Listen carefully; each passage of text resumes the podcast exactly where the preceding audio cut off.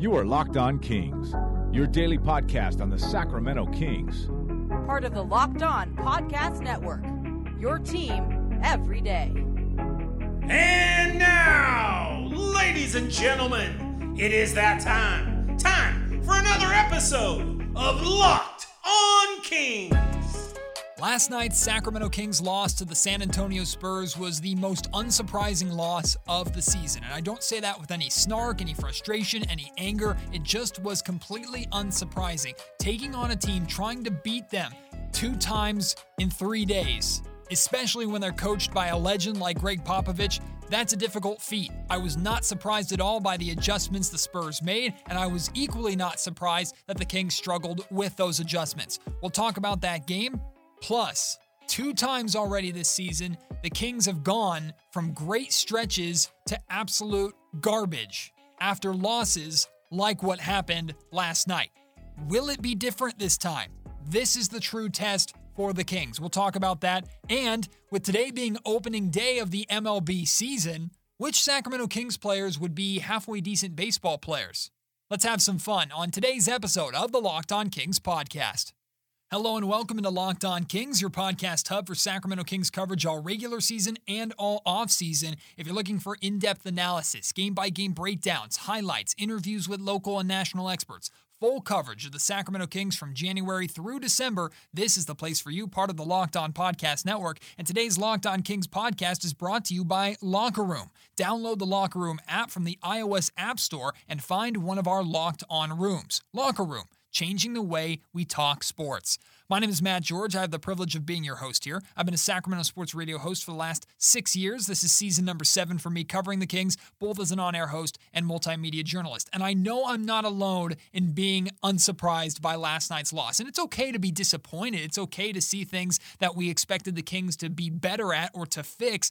But it really isn't rocket science how the Spurs were able to adjust to defeat the Sacramento Kings. They did two things. One, they upped their aggression and physicality. Those two words are the words words that Gregg Popovich used after the game. He made it crystal clear. He knew, everybody knows, scouting report for the Sacramento Kings this season, they have struggled with teams who are physical. The Spurs stepped up their physicality. It clearly had an effect on the Kings in this game. That's number one. Number two is the Spurs did a great job taking two of the Kings' best scorers out of the game in that first half. De'Aaron Fox and Buddy Hield got off to horrendous starts, took too long to pick up the load, even though they had significantly better second halves, the Spurs took advantage. Now, this game was there for the Kings to make their way back into a couple of times, but when you fall in a hole on the road against a team like San Antonio, even if they're not as good as the glory years of that franchise under Popovich just a few years ago, that is a dark, deep, uncomfortable hole to try and climb out of. And Sacramento was reminded of that last night. I don't need to spend too much time talking about how great of a coach Gregg Popovich is. You and I both know how amazing Gregg Popovich is. But one thing that Popovich does so well, which is what made the Spurs so incredibly difficult to face in the playoffs, is he makes amazing adjustments game by game without overall changing the identity of the team. What made the Spurs so good back in the day is you knew how they were going to beat you. You knew the foundation of who they were. But what put them over the edge were those minor little adjustments that they would make. Gregg Popovich, his coaching staff, the players themselves on the sidelines, paying attention, going back, watching film, working in practice, and coming back the very next game in a playoff series and doing the things that they didn't do the game before that make all the difference. Kings got a little taste of what a playoff series against the Spurs would be like, having success in game one in San Antonio and kind of getting punched in the mouth in game two. All three of the starting guards for Sacramento, De'Aaron Fox, Tyrese Halliburton, and Buddy Hield, they struggled shooting. They shot a combined 19 of 51, which is 37%. Not too bad, but you go back and look at the month of March as a whole for De'Aaron Fox, and the reason why the Kings had so much success during that winning streak in the month of March was because Fox was putting the team on his back. He was shooting around 60% from the field. Now, it's impossible to expect Fox to sustain that, but that's why I point to the 37%, which overall isn't a horrible field goal percentage, but when three of your best scorers are shooting a combined 37%, that's going to drag you down. 20 points, four assists for De'Aaron Fox, 18 points, two assists for Tyrese Halliburton. Those low assist numbers should jump out at you, and Buddy Hield finished with 14 points. The Kings as a whole had 22 assists to 12 turnovers, which isn't horrible. It's still a plus 10 advantage. An assist to turnover ratio. It's not like the Kings were killed turning the ball over, but those numbers significantly down from the phenomenal assist to turnover ratio that they had in game one against San Antonio.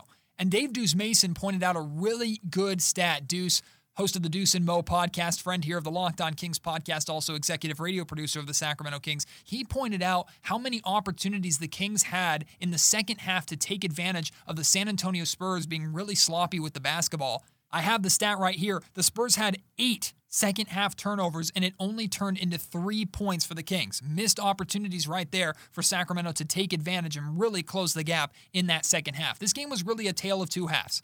The second half was relatively even, slight edge to the Sacramento Kings. The first half, all San Antonio. They weren't missing shots, and the Kings' backcourt weren't making any.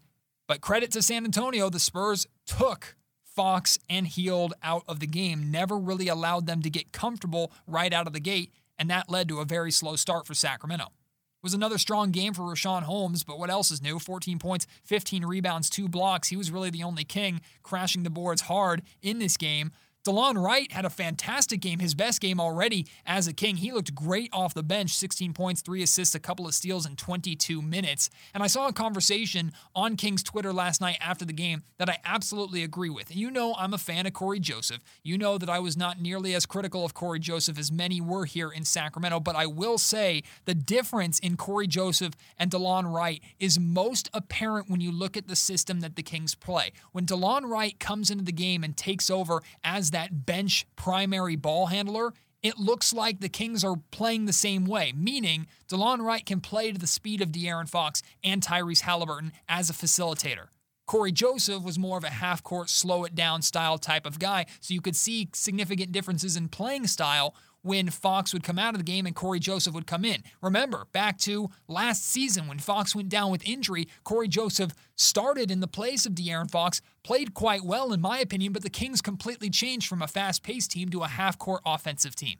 That was Cory Joseph's style as a facilitator. With DeLon Wright, it's pretty universal with the Kings from start to finish. Wright fits more of that fast paced offensive identity that the Kings are trying to embrace. After being red hot from three point range in game one against San Antonio, Sacramento dipped back into a low three point shooting percentage. Not as bad as in their win over Cleveland, but 31% from three point range is never going to lead to success. They're lucky they didn't lose by more with that low shooting percentage. But this was what's most surprising to me is the Spurs had less points in the paint in this game than they did in the loss, 50 to 44. If you were to tell me, "Hey Matt, the Kings are going to lose this game against the San Antonio Spurs," What's the main reason you think why? I would have told you the Spurs are going to adjust. They're going to be more physical and they're going to score more in the paint. That wasn't the case in this game. The Spurs had success from three point range and they didn't do as much scoring around the rim as I expected. Overall, not a surprising loss for the Sacramento Kings. I was a little disappointed that we saw the Kings look more like how they did versus Cleveland than how they did in game one versus San Antonio. And we talked about that on yesterday's preview of this game. But this is one of those losses that I can live with, that I can accept. But I will tell you, I am frightened by this loss because I don't know if it's going to kickstart another downward spiral this season that we know far too well. Quick standings update for you. The Kings are now a game and a half back of 10th and 9th. Both the Grizzlies and the Warriors are tied there. Kings are three and a half games back of 8th, which happens to be held by the San Antonio Spurs, and four games back of 7th, held by the Dallas Mavericks. I'm excited to tell you about a new podcast that I think you're really going to love called Death at the Wing. It's a sports documentary podcast hosted by Adam McKay, writer and director of The Big Short, Vice, and Anchorman. 1980s basketball saw players like Magic Johnson and Dr. J becoming household names, bringing a faster and flashier style of play that captivated TV audiences. But along that way to wealth and stardom, the excess of the 80s took its toll on the next generation of basketball, and never in the history of any sport have we seen so many who were ready to become stars face tragic deaths in such a short time frame. McKay is joined by sports journalists and experts who lived through these moments in history to explore this overlooked phenomenon and the web of social, political, and cultural forces at play. This podcast is absolutely fascinating, especially for someone like me who wasn't around during this time. I tell you, I already had an appreciation for the legends and this time frame of basketball, but this podcast already has completely changed how I think about 1980s NBA. If you love The Last Dance or 30 for 30, I think you're going to love Death at the Wing. Search for Death at the Wing wherever you get your podcasts to start listening today and let me know what you think about it. I want to hear your thoughts on it because it blew me away. I want to discuss it with people. If you listen to this podcast, reach out to me at Matt George Radio on Twitter or email me mgeorge at saclocalmedia.com. It was only months ago, even though it feels like years, the Sacramento Kings opened the season 3 and 1. That was followed by them losing 9 of 11. Then the Kings won seven out of eight, followed by nine straight losses. Now, they just enjoyed a five game winning streak before last night's loss to the San Antonio Spurs. How will the Kings respond after that streak came to an end? Are we going to see the continuation of the pattern this season? The continuation of the inconsistency that has plagued this franchise for years. Inconsistency that has never been more apparent than in the swings of this current season. We know this team has the talent to be successful. We know this team is capable of making this play in push. And Monte McNair and the Kings, through their actions at the trade deadline, through their words, have said the play in tournament, winning basketball, is what's most important. Now it's really time to back that up. Because it's easy to talk about the playoffs, it's easy to play well and get up for games when you're enjoying a winning streak. But when things start to get bad, how quickly can you correct those mistakes? How quickly can you pull yourself out of those holes you put yourself in? And it's going to be all hands on deck here. This is not up to one or two people. This is not all on head coach Luke Walton to make sure the team is prepared to not fall into the same pitfalls. This is not all on De'Aaron Fox to put the team on his back to carry them through. This is on everybody to recognize this spot that the Kings are in today, heading into tomorrow's meeting with the Los Angeles Lakers, regardless of the fact that LeBron James and Anthony Davis are not playing right now. This spot is where the Kings have failed twice already this season. This spot is where this team has completely fallen apart. And I tell you, if they fall apart now, if they go through another slide like they've gone on already twice this season, their chances at the play in tournament slide with it. I am confident in saying if the Kings fall into another tumble down the standings. Another stretch of not only losing, but looking like they're incapable of winning ever again. If that happens, you can kiss any thought of the playoffs and play in tournament goodbye. I'm really not being dramatic. This is a crossroads for this Sacramento Kings team. And to me, this is going to show the basketball maturity of this team. This is not a young team, even though they have a young core. There are a lot of savvy veterans on this team who know how to win, who, quite frankly, haven't stepped up in these positions so far this season. This is where this team is really going to show are they all talk? Do they want the smoke, like Buddy Hield famously said before the Orlando bubble last season, or are they just pretenders? It's really put up or shut up time for the Kings right here. This moment heading into the Lakers game, I think is going to be the deciding factor of if this team is really ready to make that next step or if they're not as far along as we think they are. And it all begins with how they approach this game against the Lakers. The next three games for the Sacramento Kings Lakers, Bucks, Timberwolves.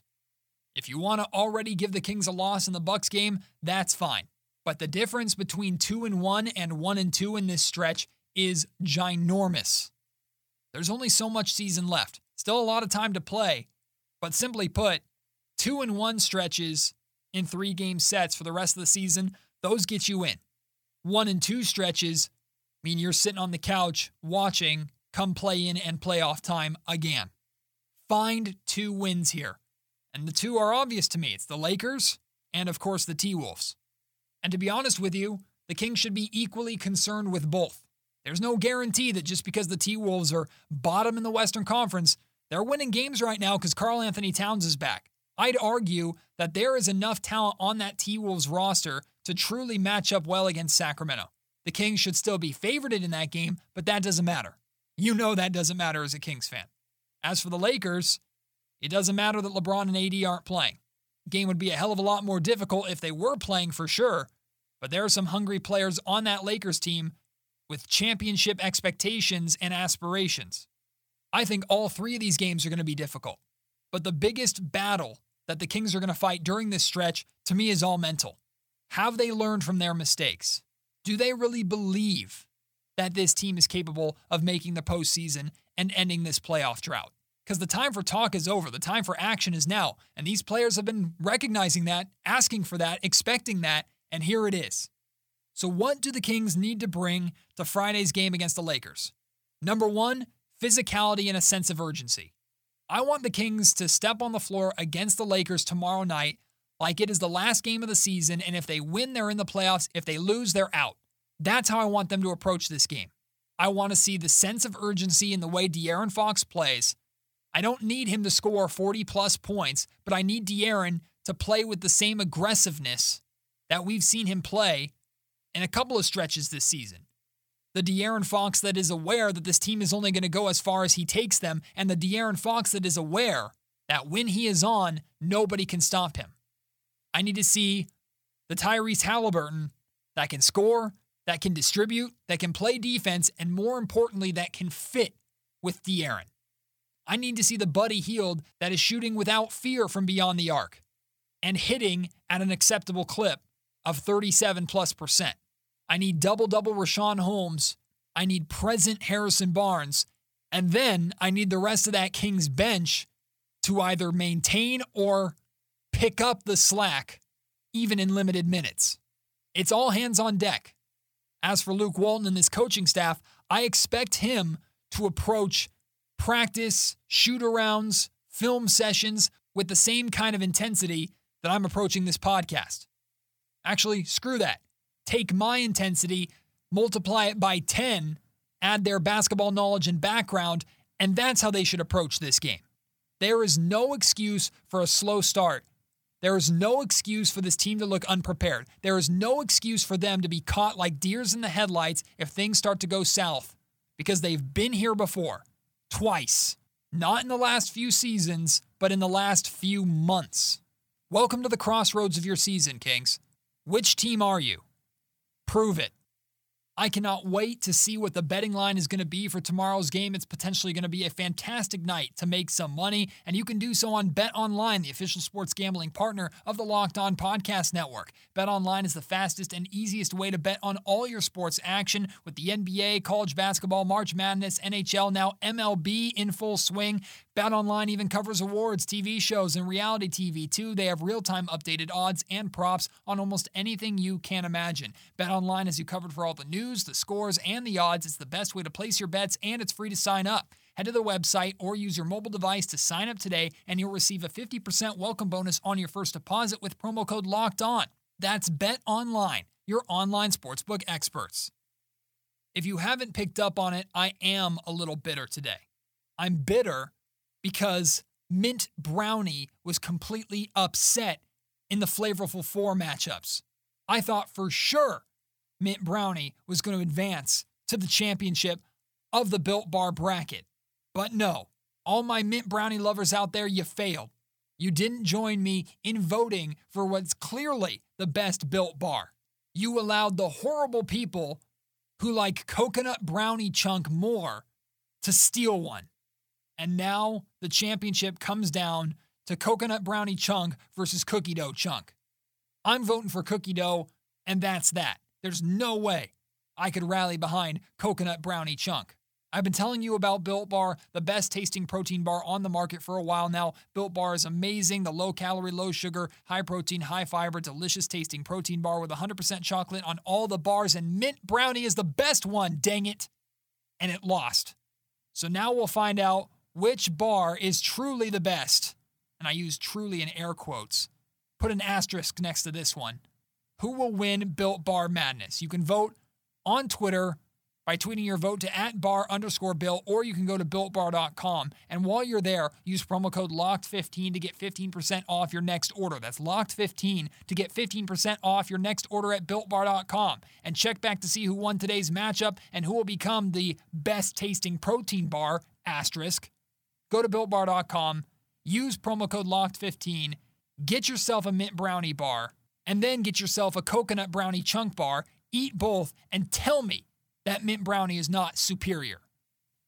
I'm going to recover from my built bar frustrations here to tell you that tomorrow's Locked On Kings podcast is going to be a mailbag edition of Locked On Kings. I know so many of you have questions about the remainder of this season, about what to do with Marvin Bagley, about the trade deadline as a whole. Now is the time to send your questions to me. You can tweet them to me at Matt George Radio on Twitter, or you can email them to me, mgeorge at SAC Local Media. That's S-A-C localmedia.com. Send me your questions, even send me your comments too. Maybe you can answer your own question. I will include that that when asking the question, I will select a handful of them and answer them on tomorrow's mailbag edition of Locked On Kings. And I'll even kick things off with asking my own question, which was which Sacramento Kings players do I think, in honor of MLB opening day today, would be great baseball players? I have De'Aaron Fox as a clear center fielder, racing down deep fly balls in the outfield, putting him at the top of the order, getting him on base, and good luck to any catcher trying to catch him stealing second or even stealing third. With Fox's speed, we'd have the next Rickey Henderson. I think Robert Woodard would be an incredible designated hitter. With his strength, I mean, he beat the entire team in the bench press as a rookie. Give Robert Woodard a bat. Let him swing for the fences and see how far the ball goes. I'm thinking 450 every time. Tyrese Halliburton, I was having struggles with because I think he could be a really, really good pitcher with his ability to distribute, also how well he thinks about the game, but I also think he could be a great shortstop. It's one of the two for me. Richaun Holmes, with his size, his athleticism, I think would be a fantastic first baseman. Harrison Barnes, with how smart he is, his leadership ability, I think would be a phenomenal manager. And then Hassan Whiteside would make an excellent foul ball pole in left or right field. That was my list. You tell me. Which Sacramento Kings players you think would make excellent baseball players? And if you're a baseball fan, make sure you check out the Locked On Podcast Network's coverage of the MLB. I'm a diehard A's fan, so I listen to Locked On A's all the time. I know we have a lot of Giants fans here in Sacramento, unfortunately, so you can go over to Locked On Giants if you want. Check out the Locked On Podcast Network's coverage of MLB baseball this entire season. And again, send me your mailbag questions for tomorrow's Locked On Kings podcast. I'll try and get all or as many of them as I can on. I can't wait to read your questions and answer them tomorrow. Please join me for that. If you also could leave a review for the Locked On Kings podcast if you haven't already, best place to do that is on Apple Podcasts or iTunes. Hit five stars, leave a little blurb about why you would encourage other fans to listen to this podcast. It's also a great place for constructive criticism. You have any comments, improvements that you'd like to see made on the show, I know we're not perfect. I read those, I'm always trying to improve. Let me know there. And of course, join me for tomorrow's Locked On Kings podcast. Until then, as always, please stay safe, stay healthy, and I'll talk to you soon. My name is Matt George. You have been listening to Locked On Kings, part of the Locked On Podcast Network. You are Locked On Kings, your daily Sacramento Kings podcast. Part of the Locked On Podcast Network. Your team every day.